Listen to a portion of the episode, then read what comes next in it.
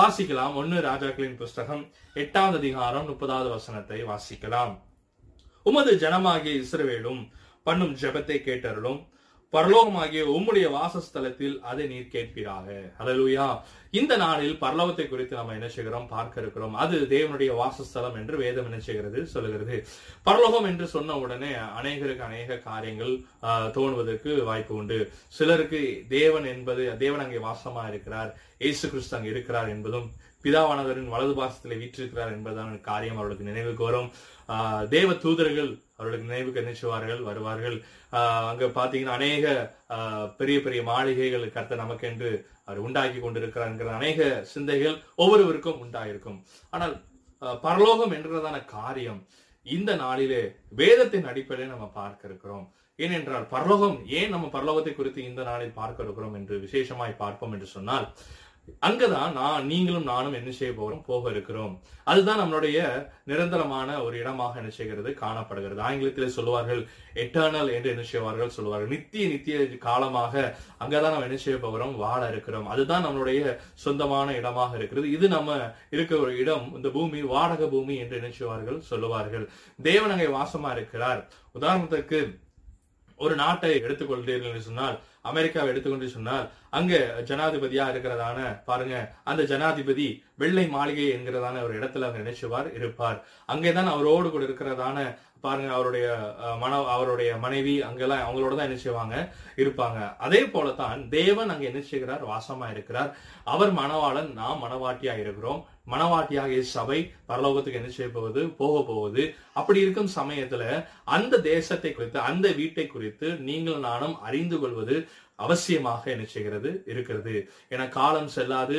காலம் சமீபமா இருக்கிறது. இயேசு சீக்கிரமாய் வருகிறார். சரி வாசிக்கலாம். முதல் காரியம் பரலோகத்தை ஒரு சிருஷ்டிப்பின் நோக்கத்துல ஆஹ், கண்ணோட்டத்துல வேதம் எப்படி சொல்லுகிறது என்பதை பார்க்கலாம். முதல் காரியத்தை பார்க்கும் பொழுது என்று சொன்னால் தேவன் என்ன செய்கிறார்? இந்த சிருஷ்டிப்பை ஆஹ், பரலோகம் அவருடைய சிருஷ்டிப்பின் ஒரு பகுதியாக என்ன செய்கிறது? இருக்கிறது. அதுவும் ஒரு முக்கியமான ஒரு பகுதியாக என்ன செய்கிறது? இருக்கிறது. ஆதியாமத்தின் புஸ்தகம் ஒன்றாவது அதிகாரம் ஒன்றாவது வசனத்திலையும் ஐய- ஆதியாமத்தின் புஸ்தகம் இரண்டாவது அதிகாரம் நாலாவது வசனத்திலே பார்ப்போம் என்று சொன்னால் அங்கே பரலோகத்தை தேவன் என்ன செய்கிறார்? வானத்தையும் பூமியும் சிருஷ்டித்தார். வானம் என்று சொல்கிறதான ஆஹ், அர்த்தம் வார்த்தைக்கு எபிரேய பாஷையில ஆஹ், ஷமியும் என்றதான ஒரு அர்த்தத்தை என்ன செய்கிறது? குறிக்கிறது அப்படி என்றால் என்ன? பரலோகம் என்று அர்த்தம். தேவன் பரலோகத்தையும் பூமி என்ன செஞ்சார்? ஆதியிலே உண்டாக்கினார். பரலோகத்தின் ஆஹ், படைப்புகளை என்ன செஞ்சார்? உண்டாக்கினார். அப்ப பரலோகம் என்பது முதல் காரியம். தேவனுடைய ஒரு சிருஷ்டிப்பா என்ன செய்கிறது? இருக்கிறது. அடுத்த ஒரு காரியத்தை பார்ப்போம் என்று சொன்னால் இந்த அண்டம் என்று சொல்லுவார்களே யூனிவர்ஸ் என்று சொல்லுவாங்க அந்த அண்டத்தில் இது ஒரு முக்கியமான ஒரு பங்கா என்ன செய்கிறது? இருக்கிறது. யாத்ராத்தின் புஸ்தகம் இருபதாவது அதிகாரம் நாலாவது வசனத்திலே பார்க்கும் பொழுது மேலே வானத்திலும் கீழே பூமியிலும் ஒப்பான ஒரு அப்படி என்று என்ன செய்யப்பட்டிருக்கு எழுதப்பட்டிருக்கிறது. பிலிப்பியரின் புஸ்தகம் இரண்டாவது அதிகாரம் பத்தாவது வசனத்தை வாசிக்கும் பொழுது இயேசுவின் நாமத்துல வானோர் பூலோகத்தோர் என்று நிச்சயப்படப்பட்டது எழுதப்பட்டிருக்கு. அப்போ இந்த பரலோகம் பாத்தீங்கன்னா இந்த முழு அண்டத்திலும் பாருங்க வானத்தை பூமி பிரித்தாலும் ஒரு முழு யூனிவர்சிட்டி முழு அண்டத்திலும் அது ஒரு முக்கியமான ஒரு பங்கா என்ன செய்கிறது இருக்கிறது. பாருங்க விசேஷமாக நான் முதலாவது சொன்ன ஒரு உதாரணத்தை போலதான் பாருங்க அமெரிக்க ஐக்கிய தேசம் ஒரு பெரிய செழிப்பான தேசம் ஒரு வல்லரசான தேசம். அந்த தேசத்துல ஒரு முக்கியமான இடம் உண்டு என்று இருக்கும் என்று சொன்னால் அது அந்த வெள்ளை மாளிகை என்று நினைச்சவார்கள் சொல்வார்கள் அதே போலதான் அந்த முழு அண்டமும் தேவன் உண்டாக்கினாலும் ரொம்ப ஒரு விசேஷமான ஒரு காரியம் இந்த பரலோகமா என்ன செய்கிறது இருக்கிறது. பாருங்க அடுத்த ஒரு காரியத்தை பார்க்கும் பொழுது பரலோகம் என்பது வேதத்தின் அடிப்படையில அடுத்த ஒரு காரியத்தை பார்க்கலாம். ஆஹ் ஆதியாந்தின் புஸ்தகம் ஒன்றாவது அதிகாரம் பதினான்கு முதல் பதினெட்டு வரைக்கும் நீங்க வாசிப்பீர்கள் என்று சொன்னால் தேவன் அங்கே பாத்தீங்கன்னா சூரியன் சந்திரன் நட்சத்திரங்களை என்ன செய்கிறார்? உண்டாக்கினார். இது அவர் என்ன செய்கிறார்? பரலோகம் என்கிறதான காரியத்தில் அவர் என்ன செஞ்சிருக்கிறார்? அதை வைத்திருக்கிறார் என்று வேதம் சொல்லுது. உபாகத்தின் புஸ்தகம் நாலாவது அதிகாரம் பத்தொன்பதாம் வசனத்திலே இவ்வாறு எழுதப்பட்டிருக்கிறது.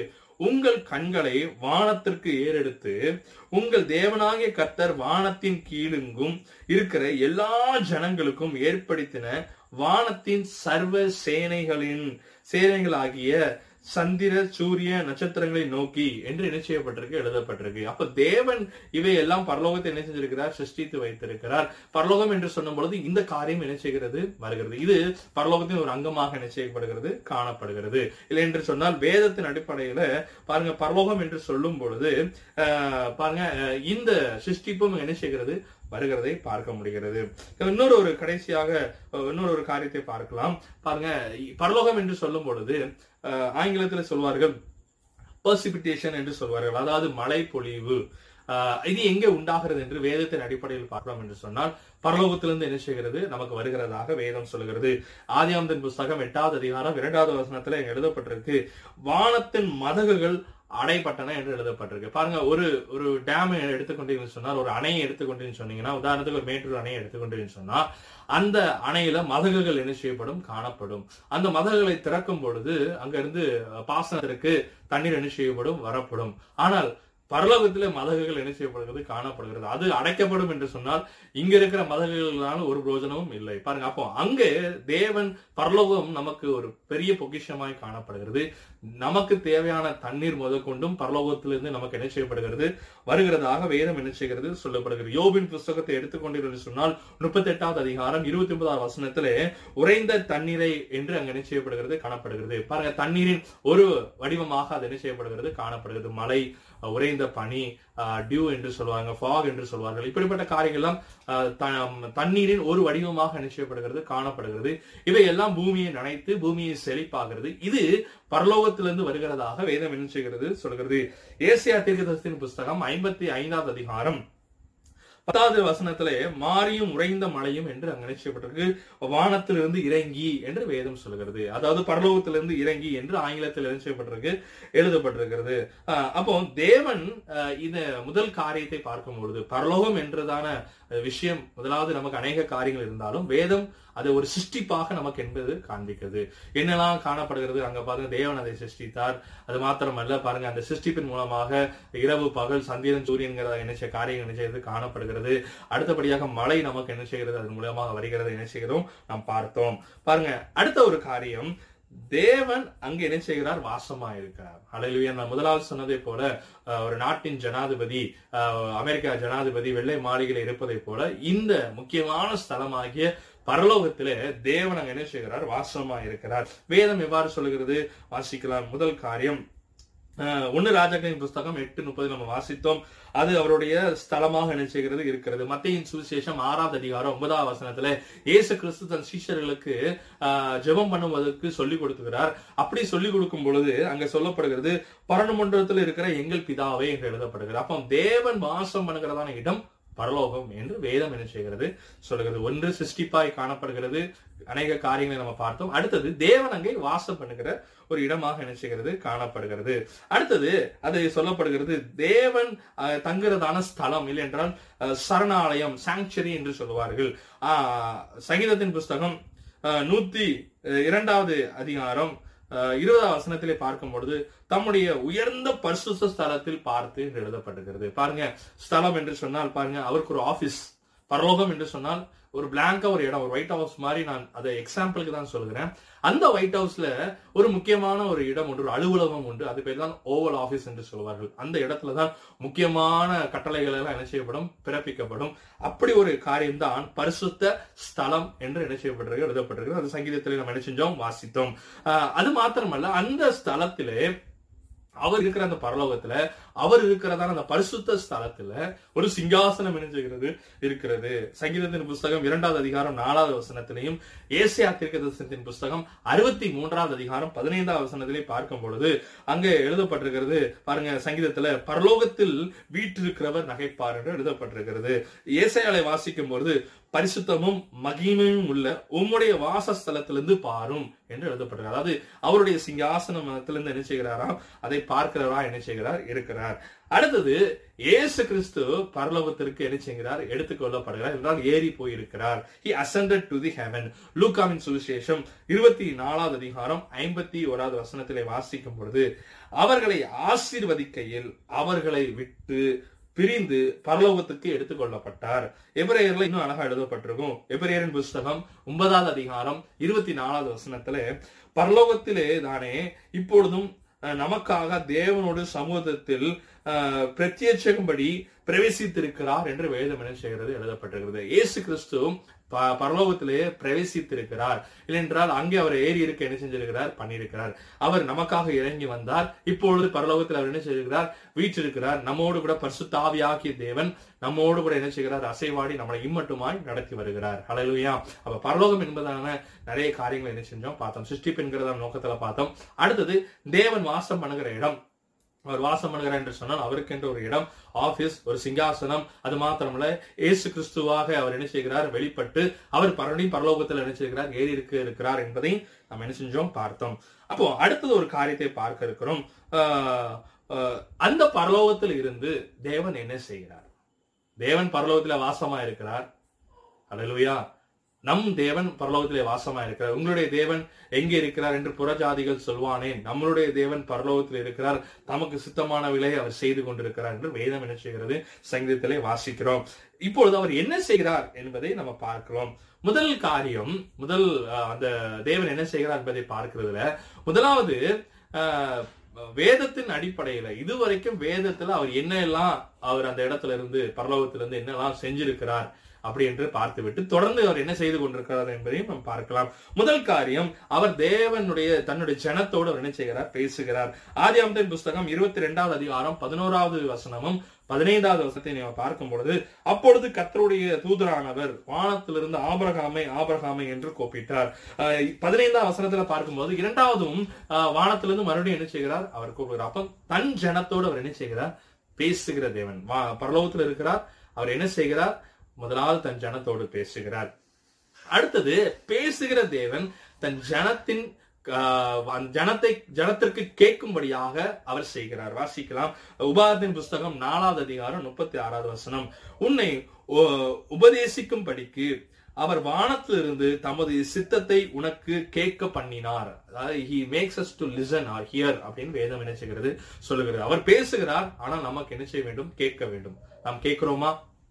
தேவன் தினமும் பேசிக் கொண்டிருக்கிறார் ஒவ்வொருவரோடும் பேச அவர் ஆவலா இருக்கிறார் பேசிக்கொண்டு இருக்கிறார் ஆனால் எல்லாரும் கேட்க முடிகிறதா என்ற ஒரு பெரிய கேள்வி என்ன செய்கிறது? வருகிறது. நாம் எல்லாருமே அவருடைய சத்தத்தை கேட்க வேண்டும். வேதம் சொல்கிறது பாருங்க இயேசு கிறிஸ்து நல்ல மேற்பனாக தன்னை சிருஷ்டிக்கு அவர் அவர் வெளிப்படுத்தும் பொழுது சொல்லும் பொழுது பாருங்க என் ஆடுகள் என் சத்தத்தை கேட்கும் என்று வேதம் என்ன செய்கிறது? சொல்லுகிறது.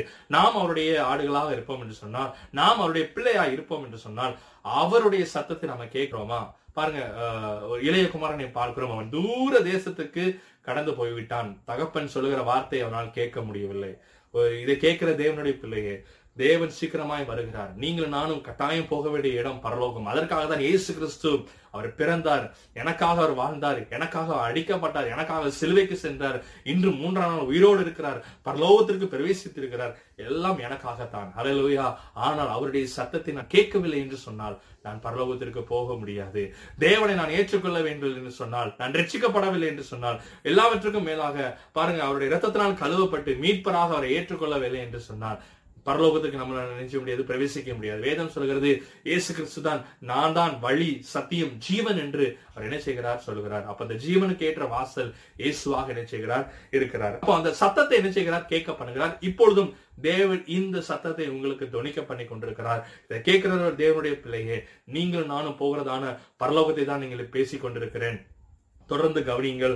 அடுத்த ஒரு காரியத்தை பார்க்கிறோம். பாருங்க அஹ், தேவன் தன் ஜனத்தின் ஜெபத்தை கேட்கிறார் ஹalleluya he listened to the prayer of his people பாருங்க நெகேமியாவின் புஸ்தகம் ஒன்பதாவது அதிகாரம் இருபத்தி ஏழு இருபத்தி எட்டு வசனத்துல இருபத்தி ஏழாம் வசனத்தை வாசிக்கும் பொழுது அவர்கள் உண்மை நோக்கி கூப்பிடுகிற போது நீர் பரலோகத்திலிருந்து கேட்டு உம்முடைய மிகுந்த இரக்கத்தினாலே அவர்களை அவர்கள் சத்துருக்களின் கைக்கு நீங்களாக்கி ரட்சிக்கிறீர் அஹ், ரட்சிக்கிறவர்கள் அவர்களுக்கு கொடுத்தீர் என்று வேதம் சொல்கிறது. அதாவது ரட்சிக் அஹ், ரட்சகர்களை கொடுத்தீர் என்று வேதம் என்ன செய்கிறது சொல்கிறது. பாருங்க தேவன் தன் ஜனத்தை ஜபிக்கும் பொழுது அவர்களை விடுவிக்கும்படியாக பாருங்க மோசை அனுப்பி அனுப்பினார். அதோட அந்த யோசுவா அநேக அதுக்கப்புறம் பாத்தீங்கன்னா நிறைய காரியங்களை என்ன செய்கிறோம் பாருங்க. நியாயாதிபதிகள் வந்தார்கள். பாருங்க அப்புறம் ராஜாக்களை கத்தர் ஏற்படுத்தினார். பாருங்க தேவன் அவர்களை அனுப்பினார். அவருடைய ஜெபத்தை கேட்டு. ஹalleluya. கத்தர் இன்றும் உங்களுக்கு ஒரு ரட்சகராக இயேசு கிறிஸ்துவை அனுப்பியிருக்கிறார். அவர் அவர் சொல்ல ஆகும் கட்டளையிட்டால் நிற்கும். தேவன் ஒருவரே நமக்கு போதுமானவராய் இருக்கிறார். ஹalleluya.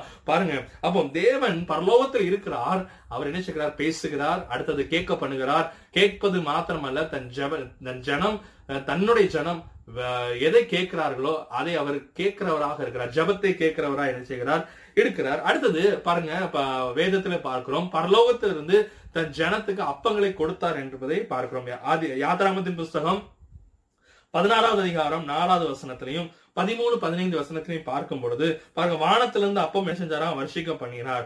மோசே பாருங்க சொல்றாரு சொல்றார் இதோ கர்த்தர் உங்களுக்கு புசிக்கு கொடுத்த அப்பம் என்று என்ன செய்கிறது அங்க சொல்லப்படுகிறது. நெகமியான் புஸ்தகம் ஒன்பதாவது அதிகாரம் பதினைந்தாம் வசனம் சொல்லப்படுது அவர்கள் பசிக்கு வானத்திலிருந்து அப்பம் கொடுத்தார் என்று வேதம் சொல்லுகிறது. ஒருவன் பசியோடு இருப்பான் என்று சொன்னால் பாருங்க தேவனை நோக்கி கூப்பிடும் பொழுது அவர் கொடுக்கிற தேவனாக இருக்கிறார். ஹalleluya.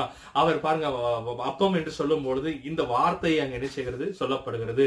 இன்னும் லிட்டரலாக பாருங்க மெட்டீரியலிஸ்டிக்காவே ஒரு உணவை கூட என்ன செய்யலாம் சொல்லலாம். பாருங்க அநேக பாருங்க நீதிமான்கள் நான் கேட்டிருக்கிறேன். பாருங்க அவருடைய அப்பத்திற்காக அவர் பசியில நிற்கும் பொழுது ஜெபிக்கும் பொழுது தேவன் அவர்களுக்கு கொடுத்ததை நான் கேட்டிருக்கிறேன். நான் அனுபவித்திருக்கிறேன் நான் நானும் அனுபவித்திருக்கிறேன். பாருங்க கர்த்தர் பரலோகத்திலிருந்து அந்த காரியங்களை செய்கிறார். தன் ஜனத்திற்கு பாருங்க அவர் ஆகாரம் கொடுக்கிற தேவனாக இருக்கிறார். அப்பத்தை கொடுக்கிற தேவனாக நினைச்சுகிறார் இருக்கிறதே இருக்கிறதை என்ன செய்கிறோம்? பார்த்தோம் வேதத்துல. அடுத்தது பாருங்க அவர் நியாயம் விசாரிக்கிறதா இருக்கிறார். அக்கினியினால் பரலோகத்தில் இருக்கிற தேவன் அக்கினியினால் நியாயம் விசாரிக்கிற தேவனாக இருக்கிறார். ஆஹ் இரண்டு ராஜாக்களின் புஸ்தகம். ஒன்பதாவது மணிக்கு ஒன்றாவது அதிகாரம் பன்னிரெண்டாவது வசனம். ரெண்டு ராஜாக்கள் ஒன்னு பன்னிரெண்டு. அங்க எளியா சொல்லுகிறான் அக்கினி வானத்திலிருந்து இறங்கி உன்னையும் உன் ஐம்பது பேரையும் பச்சிக்க கடவுது என்றான். உடனே தேவனுடைய அக்கினி வானத்திலிருந்து இறங்கி அவர்களையும் அவன் ஐம்பது பேரையும் என்ன செஞ்சதான் பட்சித்து போட்டது. பாருங்க தேவன் பரலோகத்தில் இருக்கிறார் ஜெபத்தை கேட்கிறார். கேட்டு பாருங்க அந்த மனுஷனுக்கு விரோதமா எழும்புறதான ஜனத்தை அவர் என்ன செய்கிறார்? அழித்து போடுகிறார். தன் அக்கினியினால். அடுத்த ஒரு காரியம் இருக்கிறது. அவருடைய அக்கினியினாலே பாருங்க பாருங்க ஆஹ், நினைச்சுக்கிறாரு என்ன செய்கிறாரு ஏற்றுக்கொள்கிறார். அலையலுயா நல்ல தேவன். பாருங்க ஒரே ஒரு அக்கினி அது என்ன செய்கிறது? ஒருவரை பசிக்கிறது. ஒரு அக்கினி பாருங்க அது என்ன செய்கிறது? தகன பலியை என்ன செய்கிறது? ஏற்றுக்கொள்கிறது. ஆஹ், ஒண்ணு நாலாவது புஸ்தகம் ஆஹ், இருபத்தி ஓராவது அதிகாரம் இருபத்தி ஆறாவது வசனத்திலே பார்க்கும் பொழுது அப்பொழுது அவர் வானத்திலிருந்து சர்வாங்க தகன பலியின் நிறுத்தின் மேல் இறங்கினார். அக்கினியினால் அவனுக்கு மறு உத்தரவு கொடுத்தார். ஹalleluya. அவன் கொடுக்கிறான் பலி என்ன செய்கிறான்? செலுத்துகிறான். அந்த பலியை என்ன செய்கிறாரு? அவர் ஏற்றுக்கொள்கிறார். அக்கினினால் ஏற்றுக்கொள்கிறார். ஹalleluya. தேவனிடத்திலிருந்து பரலோகத்திலிருந்து வருதான அக்கினி? நம்மை பட்சிக்க கூடாது. நம்மளுடைய துதி பலியை அது ஏற்றுக்கொள்ளதா இருக்க வேண்டும். அலையா நாம் செலுத்துகிறதான பலி நாம் செலுத்துகிறதான எல்லா வகையான நன்றி பலிகள் துதி பலிகள் எல்லா காணிக்கையும் கத்தர் ஏற்றுக்கொள்ளும்படியாக நம்முடைய காரியம் என்ன செய்ய வேண்டும் இருக்க வேண்டும். அது எங்கிருந்து உண்டாகிறது? பரலோகத்திலிருந்து என்ன செய்கிறதாம் வருகிறது என்று பார்த்தோம். பாருங்க இவ்வளவு காரியம் பரலோகத்தில் என்ன காரியம் காணப்படுகிறது? அடுத்த ஒரு காரியம் பரலோகத்தில் இருக்கும் பரலோ- பரலோகத்தில் இருந்துதான் நம்முடைய மறைபொருள்கள்லாம் என்ன செய்யப்படுகிறது? வெளிப்படுகிறது. தானியல் புஸ்தகத்தை நாம் பார்க்கும் பொழுது ஆஹ், தேவன் நெபுகாத் நேச்சாருக்கு ஒரு சொப்பனத்தை கொடுத்தார். அந்த சொப்பனம் என்ன என்பது யாருக்கும் தெரியாது. யார் சொல்லுவார்களோ அவர்களை என்ன செய்வாராம்? அவர் அவரை ஆசீர்வதிக்கிறார் அவரை உயர்த்துகிறார் என்று வேதம் என்ன செய்கிறது சொல்லுகிறது. அப்ப அந்த மறைபொருளுக்காக தானி என்ன செய்கிறான்? தன் நண்பர்களோடு சொல்லிவிட்டு ஜெபிக்கிறான். அந்த மறைபொருளை கத்தர் என்ன செய்கிறார்? வெளிப்படுத்துகிறார். தானியல் புஸ்தகம் இரண்டாவது அதிகாரம் பத்தொன்பதாவது வசனத்திலையும் இரண்டாவது அதிகாரம் இருபத்தி எட்டாவது வசனத்திலே பார்க்கும் பொழுது தானியலுக்கு மறைபொருள் வெளிப்படுத்தப்பட்டது. அப்பொழுது தானியல் பரலோகத்தின் தேவனுக்கு ஸ்தோத்திரம் உண்டாவதாக என்று சொன்னான். மறைபொருளை வெளிப்படுத்துகிற பரலோகத்தில் இருக்கிற தேவன் கடைசி காலத்தில் சம்பவிப்பதை ராஜாவாகிய நெபுகாத் நேதருக்கு தெரிவித்திருக்கிறார் என்று சொன்னார். பாருங்க அஹ், தேவன் மறைபொருளை வெளிப்படுத்துகிறவராய் இருக்கிறார். ஹalleluya. இன்றும் கத்தர் உங்களோடு பேசுகிறார். அவருடைய வருகை சீக்கிரமா இருக்கிறது. இதை கேட்கிற தேவனுடைய பிள்ளையே நீங்கள் இந்த நாளிலே பரிசுத்தமாகுங்கள். நீங்களும் மாத்திரமல்ல உங்கள் குடும்பமாக உங்களுக்கு தெரிந்தவர்களோடு பரிசு இந்த தேவ இந்த தேவனுடைய சத்தியத்தை ராஜ்யத்தின் சுவிசேஷத்தை நீங்கள் சொல்லுங்கள். எந்த ராஜ்யம் பரலோக ராஜ்யத்தின் சுவிசேஷம். பரலோகம் ஒன்று உண்டு. அது ஒரு சிருஷ்டிப்பாய் காணப்படுகிறது. அங்கிருந்து தான் அநேக நன்மைகள் நமக்கு வருகிறது. அங்கே தேவன் வாசமா இருக்கிறார் அவர் நம் ஜபத்தை எல்லாம் கேட்கிறார். ஏசு கிறிஸ்து வலது வாசத்தில் வீற்றிருக்கிறார். எனக்காக பரிந்து பேசிக் கொண்டிருக்கிறார். அவர் நோடு கூட இருக்கிறார். பசு தாவியாக தேவனாக என்று. இந்த காரியங்களை நாம் அறிந்து கொள்ள வேண்டும். எப்பொழுதும் ஜெபிப்பதிலும் துதித்திலும் அஹ், தியானத்தில் இருக்கிறத நீங்க விட்டு விடாதீங்க ஏன்னா தேவன் சீக்கிரமாய் வருகிறார். ஹalleluya பாருங்க அடுத்த ஒரு காரியத்தை பார்க்கலாம்.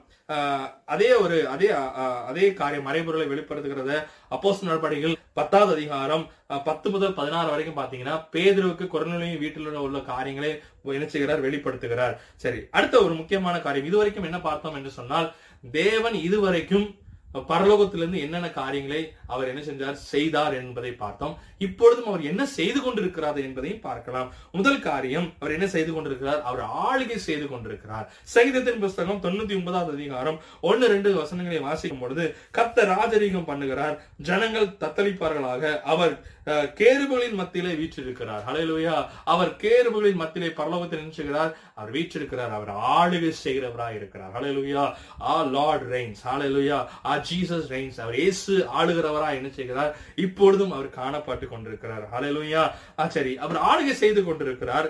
இப்போ அவர் என்ன கண்காணித்துக் கொண்டிருக்கிறாரா? ஜனத்தை அவர் கண்காணிக்கிறாரா என்று பார்த்தோம் என்று சொன்னால் சங்கீதத்தின் புஸ்தகம் பதினாலாவது அதிகாரம் இரண்டாவது வசனத்திலே பார்க்கும் பொழுது தேவனை தேடுகிற உணர்வுள்ளவன் உண்டோ என்று பார்க்க கத்தர் பரலோகத்திலிருந்து மனு புத்திரரை காண்கின்றார் என்று வேதம் சொல்கிறது. அவர் பரலோகத்தில் இருந்து அவர் தினமும் நம்மளை பார்க்கிறார். என் பிள்ளை என்னை தேடுகிறானா? இதை கேட்கிறதான பிள்ளையே நீங்கள் தேவனை தேடுகிறீர்களா? எப்பொழுது தேடுகிறீர்கள்? ஒரு ஆபத்து வரும்பொழுது தேடுகிறோமோ? இல்லைன்றால் ஒரு நெருக்கம் வரும்பொழுது தேடுகிறோமோ? எல்லா காரியம் நிறைவு வந்த பிறகு நாம் தேவனை விட்டு விடுகிறோமோ நீங்கள் கொஞ்சம் யோசித்து பாருங்கள் ஆராய்ந்து பாருங்கள். கத்தர் பரலோகத்திலிருந்து உங்களை பார்த்து கொண்டே இருக்கிறார். ஹalleluya அப்சர்வ் யூ அவர் உங்களுடைய எல்லா செயல்களையும் பார்த்து கொண்டிருக்கிறார். சங்கீதம் நூத்தி ரெண்டு இருபதுல பார்க்கும் பொழுது பரிசுத்த ஸ்தலத்தில் பார்த்து வானங்களில் இருந்து பூமியின் மேல் கண்கோ கண்ணோக்கியமா என்ன செய்யறாராம் இருக்கிறாராம். சரி அடுத்த ஒரு காரியத்தை பார்க்கிறோம். பரலோகத்திலிருந்து கத்த நம்மை ஆசீர்வதிக்கிறார். ஹalleluya ராமேன் சொல்லுங்களேன். ஹalleluya உபாமத்தின் புஸ்தகம் இருபத்தி ஆறு பதினஞ்சு சொல்லுகிறது.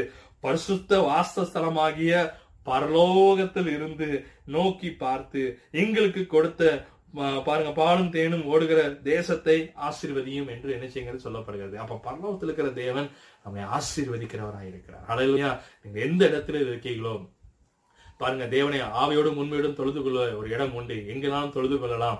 இந்த குறிப்பாக இந்த லாக்டவுன் நேரங்கள்ல பாருங்க நீங்க எந்த இடத்துல இருக்கீங்களோ பாருங்க கத்தருடைய சமூகத்திற்கு நேராய் போங்க.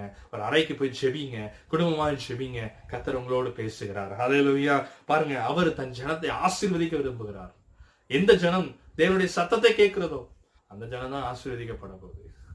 எந்த ஜனம் சத்தத்தை கேட்டு நடக்குகிறதோ அந்த ஜனம் தான் பரலோகத்துக்கு போக போகுது. ஹalleluya நீங்களும் நானும் பரலோகத்துக்கு சொந்தக்காரராக இருக்கிறோம். பரலோகத்தை நாம் நோக்கி பார்ப்போம். பரலோகத்தின் சிந்தை நமக்கு எப்பொழுதும் உண்டாயிருப்பதாக. அலலுயா சரி அடுத்ததாக தேவன் நம் ஜபத்தை கேட்டு பதில் கொடுக்கிறவராக இருக்கிறார். இரண்டு நாலாவது புஸ்தகம் ஆறாவது அதிகாரம் இருபத்தி மூணு இருபத்தஞ்சு இருபத்தி ஏழு வசனத்தை வாசிக்கும் பொழுது நான் இருபத்தி மூணாவது வசனத்தை வாசிக்கிறேன். அப்பொழுது பரலோகத்தில் இருக்கிற தேவர் கேட்டு நீதிமானுக்கு அவர் என்ன செய்கிறாரா? அவனுடைய நீதிக்கு தக்கதாய் செய்கிறார் என்று வேதம் சொல்கிறது பருவத்தில் இருக்கிற தேவர் கேட்டு உம்முடைய ஜனமாகி இஸ்ரவேலின் பாருங்க எல்லாவற்றையும் என்ன செய்யற தேசத்துக்கு அவர்களை என்ன செய்யற திரும்ப பண்ண போகிறீர் என்று வேதம் என்ன செய்கிறது? சொல்கிறது அப்ப நம் ஜெபத்தை கேட்டு அவர் செயல்படுகிற தேவனாக இருக்கிறார். முதலாவது பார்த்தோம் ஜெபத்தை கேட்கிறார். நம் ஜெபத்தை கேட்டு அதுக்கேற்ற பதிலும் என்ன செய்கிறார்? அவர் தருகிறார். அடுத்த ஒரு காரியம் தினமும் அவர் நமக்கு செய்து கொண்டிருக்கிறார். அவருடைய கிருவை நான் நிற்பதும் நிறுவனமாகாமல் இருப்பதும் அவருடைய கிருபை. அடலுயா அந்த கிருபை தான் நம்மளை பாதுகாக்குது அநேக இடங்களுக்கு நம்ம போய் கொண்டு வந்து கொண்டு வருகிறோம். ஆனால் நம்முடைய பாதுகாப்பு பரலோகத்திலிருந்து வருகிறது. ஹalleluya. ஒரு ஊழியக்காரர் இவ்வாறு சொன்னார். நான் எப்பொழுதெல்லாம் போகிறனோ என்னோடு கூட ஒரு சேனை வருகிறது. என சேனைகளின் கத்தர் என்னோடு இருக்கிறார். யாக்கோபின் தேவன் எனக்கு உயர்ந்த அடைக்கலமா இருக்கும். நான் எங்க போனாலும் சரி எவ்வளவு பெரிய மனிதனை பார்த்தாலும் சரி கத்தர் என்னோடு இருக்கிறார். உலகத்தில் இருப்பவனிலும் எனக்குள் இருப்பவர் பெரியவர் என்னை பாதுகாக்கிறார். சங்கீதத்தின் புஸ்தகம் ஐம்பத்தி ஏழாவது அதிகாரம் மூன்றாம் வசனம் சொல்லுகிறது. அவர் பரலோகத்திலிருந்து ஒத்தாசை அனுப்பி என்னை ரசிக்கிறார் ஹalleluya ஹி சேவ்ஸ் மீ என்னை பாதுகாக்கிறார். என்னை காப்பாற்றுகிறார். என்னை ரசிக்கிறார் அடுத்த ஒரு காரியத்தை பார்க்கிறோம். முக்கியமான காரியம். கத்தர் பரலோகத்திலிருந்து எனக்கு பரிசு தாவியானவரை கொடுத்திருக்கிறார். அலையிலையா பரலோகத்துல தேவன் இருக்கிறார். பிதாவாகிய தேவன் இருக்கிறார். அஹ், குமாரனாகிய தேவன் இருக்கிறார். இப்பொழுது பரிசு ஆவியாகிய தேவனை நமக்கு தேற்றவாளனை நமக்கு அனுப்பியிருக்கிறார். வாசிக்கலாம். ஒன்னு பேதரின் புஸ்தகம் ஒன்றாவது அதிகாரம். ரெண்டா பனிரெண்டாவது வசனத்தை வாசிக்கும் பொழுது பரலோகத்தில் இருந்து அனுப்பப்பட்ட பரிசுத்த ஆவியினாலே உங்களுக்கு சுவிசேஷத்தை என்று நினைச்சப்பட்டிருக்க எழுதப்பட்டிருக்கிறது. இந்த சுவிசேஷம் பரலோகத்தில் இருந்து அனுப்பப்பட்ட பரிசுத்த ஆவியானவரால் நமக்கு உண்டாயிருக்கிறது. அலையிலுயா ஒரு நாளும் இந்த பரிசுத்த தாவியானவரை துக்கப்படுத்தி விடாதீங்க. அது மாத்திரமல்ல எல்லாம் பரலோகத்திலிருந்து எனக்கு உண்டாகிறது. எனக்கு என்னென்ன தேவையோ எல்லாம் தேவன் பரலோகத்திலிருந்து செயல்படுகிறார். எப்படி? அந்த அமெரிக்க தேசத்திற்கு தேவையான காரியங்களை அந்த வெள்ளை மாளிகையிலிருந்து சகல கட்டளைகளும் கொடுக்கப்பட்டு சகல காரியங்களும் நிறைவேற்றப்படுகிறதோ அப்படியாகவே நம் சர்வ வல்லமை உள்ள தேவன் பரலோகத்திலே வாசமா இருக்கிறார். தனக்கு சித்தமானவர்களை செய்கிறார். தன் சித்தத்தை செய்கிறவர்களுக்கு அவர் மிகவும் சமீபமா இருக்கிறார். எந்த மனிதன் தேவனுடைய சித்தத்திற்கு நான் முழுமையாய் ஒப்புக் கொடுக்கிறேன் என்று சொல்கிறார்களோ என்னால் ஒரு காரியம் நிச்சயமாய் சொல்ல முடியும். அநேக நெருக்கங்கள் உண்டு. அநேக பாடுகள் வரலாம். கத்தர் நிமித்தமாய். இல்லை என்றால் மன்னிக்கணும் கத்தர் அனுமதித்தது நிமித்தமாக. அலையிலையா அவர் ஒருவரையும் சோதிப்பதில்லை. ஆனால் நம்மளை உருவாக்கும்படியாக அவர் என்ன செய்கிறார்? சில வேலைகளை அவர் அனுமதிக்கிறார். அலையிலையா அந்த அனுமதிக்கும் பொழுது நான் அந்த உபத்திரத்தின் பாதையை நடக்கும் பொழுது கத்தர் எனக்கு சமீபமாக இருக்கிறார். அலையிலையா யாருக்கு? அவருடைய சித்தத்தை செய்பவருக்கு. முதலாவது கேட்டால் தானே செய்ய முடியும். இந்த நாளில் உங்களோடு பேசிக் கொண்டிருக்கிறார். தேவருடைய வார்த்தையை கேளுங்கள். ஹalleluya அடுத்த ஒரு ஒரு காரியத்தை நாம் மறந்து விடக்கூடாது. இந்த நாளில் அதை பார்த்து கொண்டிருக்கிறோம். ஏக பார்த்தாலும் அநேக உபத்திரவங்கள் அநேக அழிவுகளை பார்த்து கொண்டிருக்கிறோம். இந்த காரியம் எங்கிருந்து உண்டாகிறது என்று வேதம் சொல்லுகிறது.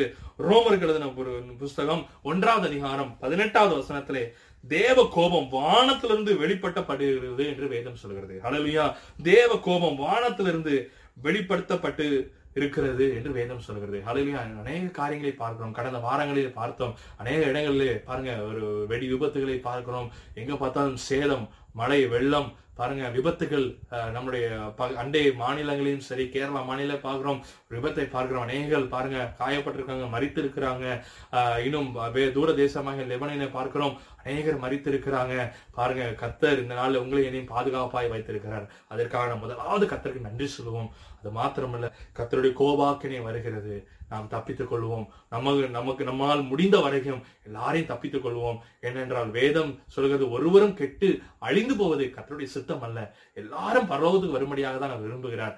ஆனாலும் பரலோகத்திலிருந்து ஒரு கோபாக்கினை வருகிறது. நாம் ஜாக்கிரதையாக இருப்போம்.